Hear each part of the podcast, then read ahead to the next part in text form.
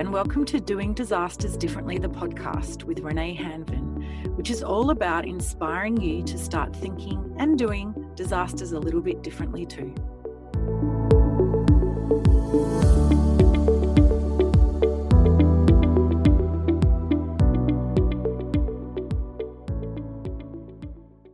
In this episode, I'd like to reflect on the conversations that I've had so far what I've learned, and what the key themes are that seem to be coming through.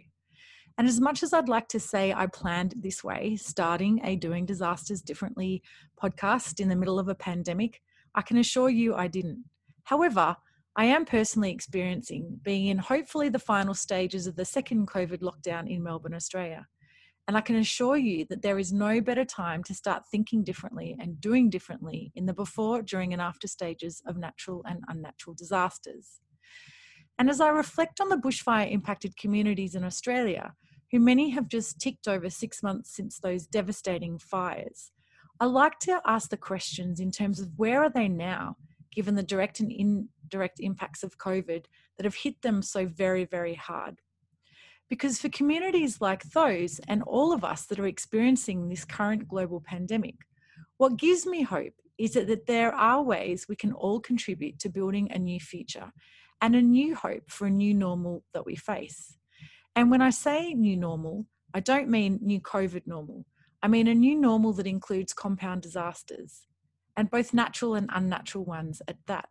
So I'd like to start this reflecting that now is a great time to reimagine, to rediscover what the disaster sector is right now and what we want and need it to be. I hope you've taken something out of the conversations I've had and that it's helped you to think and do disasters a little bit differently too.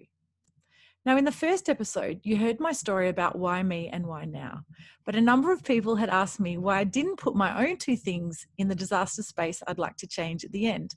They're the questions I always finish my conversations with. So, in this episode, I'm going to give you two of my areas of focus. Before that, I think it's really valuable, though, to reflect on what I've learned from others. So, those of you who have met me and know me well also know the wonderful James Ritchie.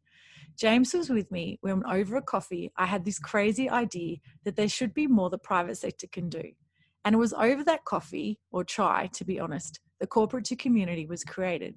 And for the past five or so years, James has reminded me that every conversation I've had with corporates or government, there's never been anyone who said that more private sector contribution is a bad idea. And to be honest, that's a really big part of why I'm still on this journey today. Because there is support for activating a shared responsibility philosophy. And I guess it takes people like James and I, and others out there like you, to lead the way. In my conversation with James, one of his two things he'd like to change is moving from a siloed operations mindset into a holistic and strategic approach. And I couldn't agree more. If we thought differently, then we could act differently. His other wish is that we don't recoil post how Australia is handling COVID 19. You'd have to say there's been some positive outcomes in many ways within the sector and glimpses of change that would bring great benefit if it continued or evolved. I agree with James, and my hope too is that while we are treading the COVID hamster wheel and fighting to socially and economically survive, that there is also a dual focus from key leaders to think strategically about using this time to prepare ourselves for when something like this happens again, because this won't be the only disaster we see. My next conversation was with Jody Wilmer, focusing on governance, an area that I really think is undervalued, particularly when it comes to community led recovery. I often say community members are absolutely best placed to identify what's best for their community. Yet, community members are not community recovery or strategic, planners for communities. Many are voted into community recovery roles with little understanding of what that entails, both from a responsibility and risk management aspect. Yet, good governance can set the pace for a great recovery. My conversation with Jody demonstrated some really good examples where communities and government could benefit from an increase in governance related capabilities, all to benefit communities as a whole.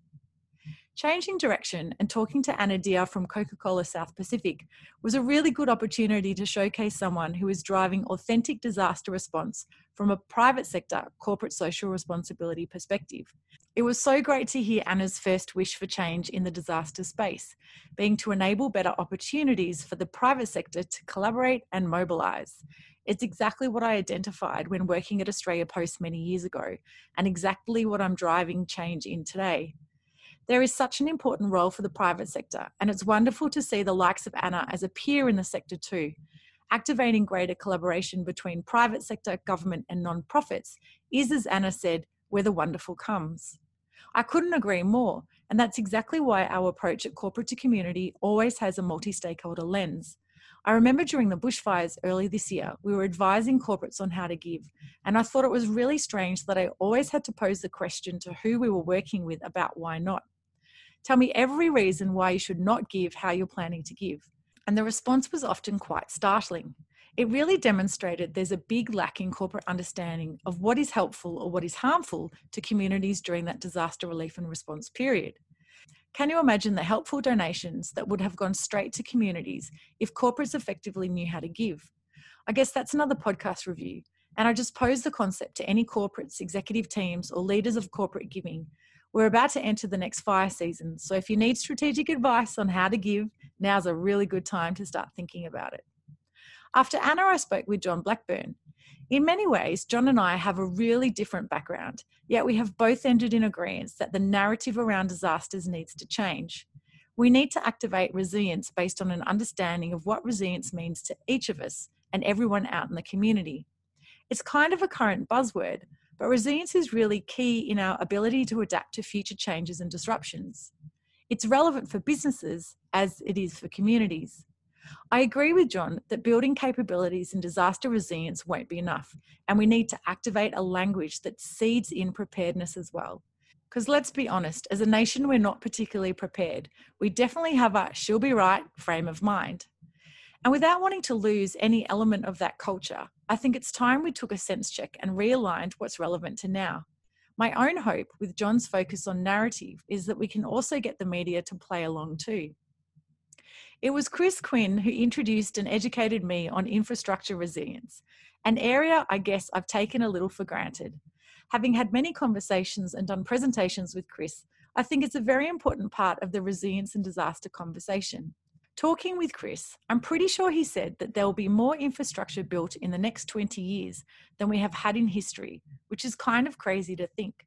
And when I asked Chris about the two things he'd like to see change, he went straight to a low hanging fruit, being collaboration and partnerships. I'm starting to see a trend. Chris and I have presented a couple of times on unified resilience alongside Dr. Margaret Moreton, and it was great to have a conversation with Margaret too. Not surprisingly, to those who have heard Margaret and I chat, our focus was on community resilience. Do we understand it and are we holding back? I really valued Margaret's honest contribution and her suggestion for the revival of a federal Department of Communities. As communities are the epicenter of our nation, I agree there would be more effective and efficient ways to enhance our communities if became a national government focus. I then spoke with Jennifer Gray Thompson from the Rebuild North Bay Foundation in California and she has me adopting part of her fantastic tagline, being the word reimagine. I love it. What a wonderfully positive and hopeful way to refer to recovery. Let's reimagine what we want to be. I must confess, I'm a little obsessed with that word now, and I'm actively using it a few times a day. I guess in many ways, that's what corporate to community is all about in supporting communities and businesses to reimagine their future. And lastly, in my most recent conversation, I spoke with W. Craig Fugate, I cannot tell you how much I've wanted to connect with Craig over the years. Since I worked at Australia Post nearly 10 years ago, the Waffle House Index has been what I would say a best practice in a business establishing a leadership culture of serving and being there for its community in the good times and the bad. The conversation with Craig explained how an unassuming stop over for breakfast during a hurricane resulted in a fast food chain unexpectedly assisting the federal government in America to identify how a community was tracking post a devastating event. Simple, yet so effective, and a fantastic example of collaboration. I can't wait to activate more of that to happen here in Australia. Now, before I sign off, I'm going to ask myself the same question I end all my conversations with. So, what are the two things right now that I would like to be done differently in the disaster space? Well, my first one has to be upskilling the emergency management and disaster resilience sector, as well as private sector, on the benefits of collaboration. We are so much stronger when we work together, and there is so much evidence to support tangible benefits when government and private sector understand each other, understand the roles and capabilities each other has, and then work together to activate it to the benefit of all Australians.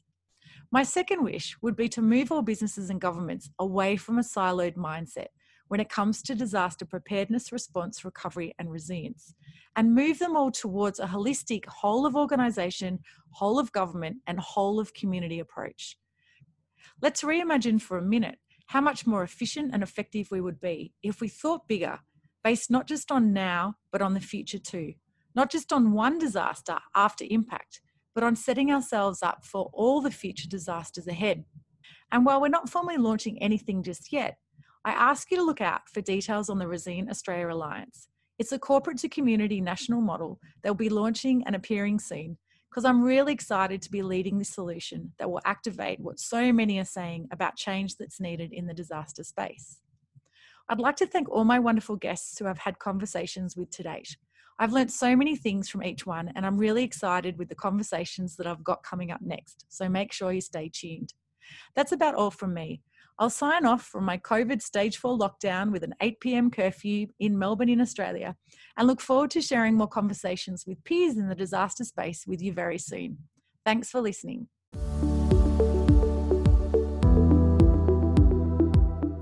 That's the end of this episode of Doing Disasters Differently, the podcast, which I hope you found to be relevant, informative, and inspiring.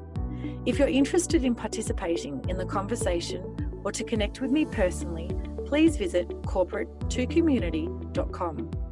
Until the next episode, stay safe and remember we all have a role to play in thinking differently and doing differently before, during, and after disasters.